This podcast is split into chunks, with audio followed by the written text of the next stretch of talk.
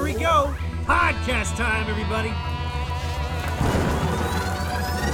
Mik Tek Studios.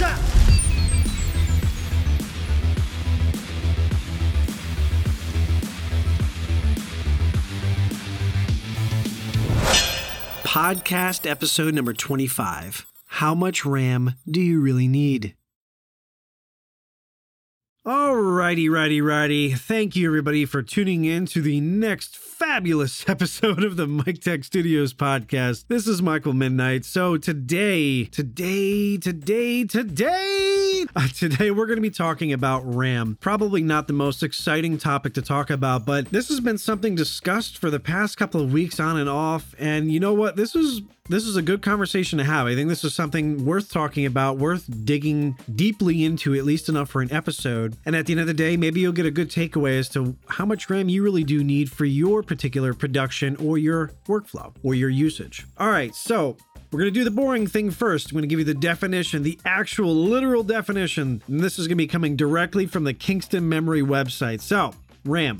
Random Access Memory provides fast access and temporary storage for data in computers. RAM sits in between the processor and permanent data storage like a hard drive or solid state drive.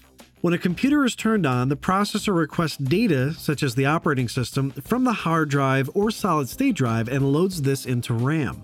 RAM is thousands of times faster than even the fastest solid state drives. So, having more RAM capacity to hold applications and data near the processor helps make computing quick and efficient. All right, so that's the official definition directly from Kingston themselves. Now, what is this really in, I guess, day to day terms, right?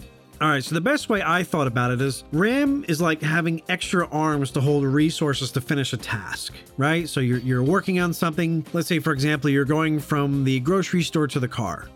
Instead of making several trips with two hands, if you have six hands, like a freaked out Spider Man, you get that stuff done real quick, right? Or let's take it a step further. You're going into that car and it's a two door car. A little bit more difficult, takes a little bit more time to get that type of work done, get the groceries in the car. Now, if you have four doors, if you have six doors, if you have crazy amount of doors, doors all over, you have a car door car, right? Makes it that much more quicker. And in conjunction with the amount of car seats that you're going to have, like rows of seats equals amount of resources. So I don't have to worry about throwing them all in the back. I can organize them nice and neat on the seats themselves. And I can go, hey, my frozen stuff's over here. I can get that right in the refrigerator real quick. I get my projects done quicker, I'm more efficient, everybody's happy, win win, right? All right, so for RAM, we have different amounts of required RAM for different processes. This is talking from a student's Chromebook doing schoolwork, school papers, all the way up to the render farms doing the newest Square Enix Final Fantasy VII remake or even the new Toy Story 47, whatever they're up to now, right? So the good question is really, how much do you need, right? All right, so another thing I want to bring up real quick just before we get into that is CPU vulnerabilities and the ones that have been exploited or found out or that you've probably read in the news in the past couple of years. Now, to this time, I think the most important ones that have come up have been the Spectre and Meltdown CPU vulnerabilities. Those have been Intel based vulnerabilities, so plus one for Team Red, AMD. Uh, to my understanding, I don't believe they have anything like that vulnerability wise for their chipsets. Anyway, I say this because because when you're working on your workflows, and this again really just depends how you have it set up. So if you're like me, you have 100 tabs open. You're jumping back and forth between maybe your Adobe products, you're working on a production like this, maybe you're a audio designer, audio engineer, right? And you want to have a bunch of sound samples available at once. Maybe you're doing AutoCAD and you want to have the availability of having that real smooth rendering and zooming in and out of your actual property that you're working on. You're working in 4K for your media or for your video. But let's just take a step back here. Let's just say that you are, let's say you're somebody working in an office, right? You have a simple little desktop. You're doing your day to day work and you want to be able to do it efficiently without your system slowing down. Now, there are three things that are going to make your system slow. Number one is working from a mechanical drive. If you're working on something that is not a solid state drive, you're going to feel it. Number two is actually going to be the amount of RAM that you have in the system. If you have anything less than 8 gigabytes of RAM, you're going to feel it, especially in Windows 10. And as of this time, I believe the newest operating system as of this recording on Mac OS is Catalina. Most folks are probably still working in Mojave, and Linux is Linux. They're on their own, they know what they're doing, so I'm not even going to cover that.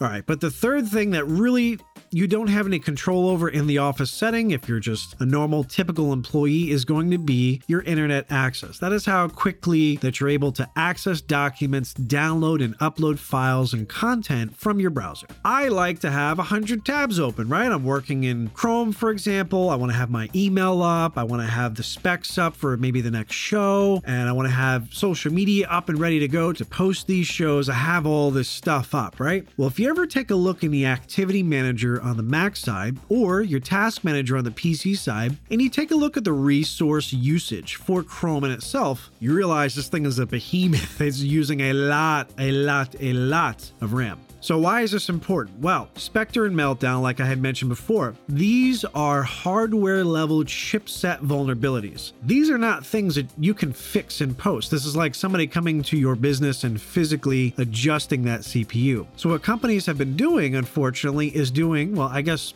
it's a good thing because we're, we're not getting uh, hacked further, is that they're issuing out software and app wide patches. Now it's great because we're not having that vulnerability issue. The problem is is that it's a very very resource heavy solution. So remember the car example that I was giving you before. Let's say for example you are only able to get in your car from the passenger side back seat.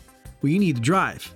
But every time that you need to get in your car, you gotta climb through the window, you gotta climb through the back seat and come to the front seat to start your car up. That's counterintuitive. That doesn't make any sense. Well, that is essentially what these companies have been able to do to patch out the issue, but unfortunately at a cost. So when you take a look at these task managers and activity monitors, you'll see just how much RAM that something uh, a browser such as Chrome is actually using. It uses a lot. So originally, I want to say maybe two years ago, you'd be able to get away with 8 gigabytes of RAM successfully without too much issue. I would always recommend comfortably just to be able to have as many tabs as you want open, you know, within reason, within judgment, and still be able to have several applications open without having to close everything. I would always recommend 16 gigabytes of RAM. Why is that? The more resource, the better. So, most of those office level machines, they really max out at 32 gigabytes of RAM. But you'll have certain workstations, again, render farms, and even servers that go as far as three or four terabytes of RAM as of this time. Now, that's completely overkill for, I want to say, 90% of folks that are doing day to day operations. So, if we break it down into categories, so let's just say that we have somebody who's doing just normal, normal office work, right? You're, you have your email, doing some web surfing. Maybe maybe you're downloading and managing some photos, maybe some music, things of that nature. Watching a little TV, right? You have your Netflix set up or something of that nature.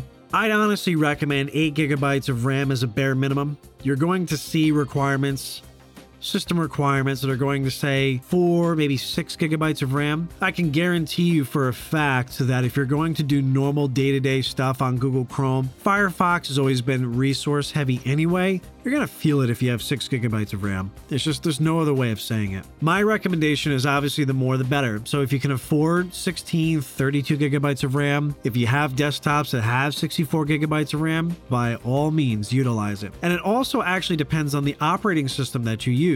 On the Mac platforms, Mac likes to, or, or, Apple OS, the Apple's OS, excuse me, likes to grab all the resources at once, right? From the get go. The system goes, all right, give me all this. I'm going to divvy it out as I see necessary. So it starts off high and it trickles down low resource wise. So it's kind of like if you're dealing a, a deck of cards. Once you get low on the deck of cards, the dealer's looking for more cards to deal out to the players. Whereas Windows, you're on your own. You're actually going from 0% resources ramping up to 100. But on the Windows side of things, as you're ramping up to 100, your system starts freezing because it's running out of resources and it can't pull from anywhere else. They utilize it in a similar way, but just in completely different directions, if you will. So, as a general recommendation for office use, I've really recommended now, well, I say now, but we're probably looking at about a year or so now, 16 gigabytes or more of RAM for Windows and Mac users. Now, this is just standard work. Now, if you're doing more graphic design, video editing, things of that nature, the bare, the bare minimum that I'm going to recommend that I have seen work successfully, not only in my own workflows, but for others who I've helped set up systems with as well, is going to be 32 gigabytes. Honestly, that's going to be the bare minimum on any machine that I work on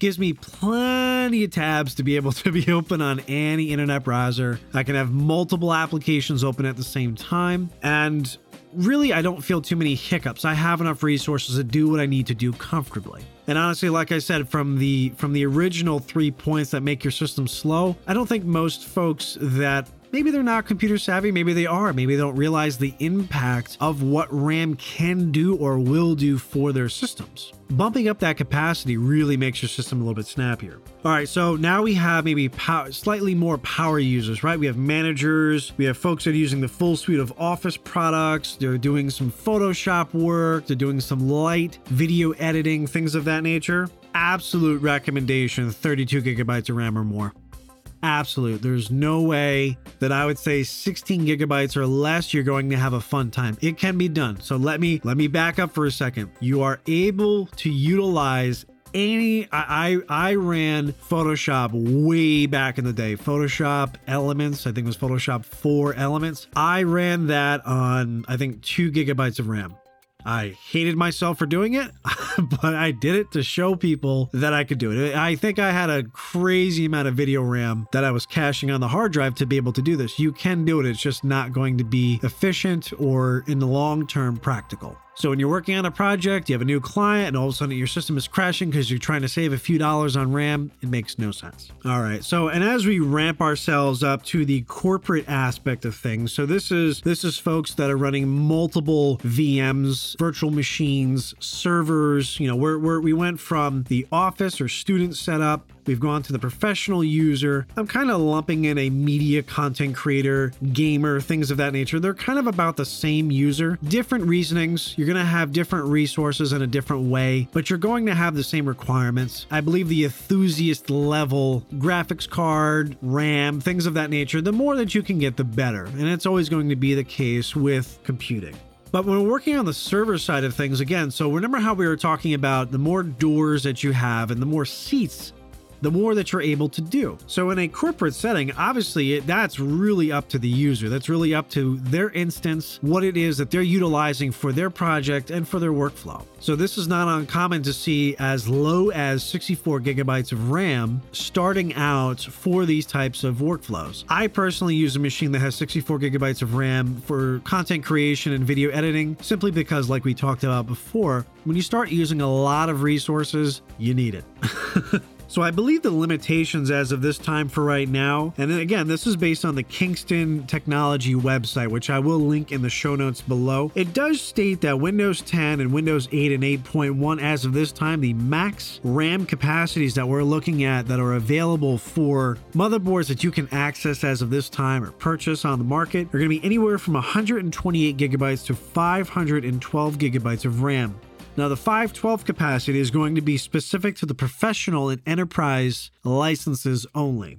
Windows 7 is clocking in at 192 gigabytes of maximum RAM. And ironically enough, they don't seem to have anything specific to the Mac OS operating system, but I can safely say that you can see up to 256, or I believe there might have been instances of 512 gigabytes of RAM being utilized in a Mac environment. Now, Apple did just release the new 2019 Mac Pro, and now there's ridiculous amounts of RAM 1.1 and a half terabytes of RAM. And for the professionals, again, for the enterprise level users, that's a requirement especially for server setups. So, honestly, as far as for the RAM use, it just depends on your actual need. My personal recommendation personal recommendation minimum requirement 16 gigabytes of RAM. So that has been in my experience and really my recommendation the amount of RAM that you should be looking at using in your own workflow. But I'm curious if you do see this on your social media feed or wherever it is that you listen to your podcast, if you are able to comment below, what is your workflow? What's your setup? How much RAM do you use and why? Why is it beneficial? Are you looking for more?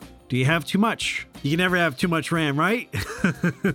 anyway, thanks for tuning into this episode. Feel free to check out some of the other topics that we have. We have SEO, we have statements and agreements as far as for your statement of work and how to get paid, and even something as interesting as Hackintoshes. Anything that you want to take a look in our back catalog, feel free to do so. Appreciate your time for listening. Those that have, this is Michael Midnight. Thanks again for another episode of the Mik Tek Studios podcast. Enjoy, guys.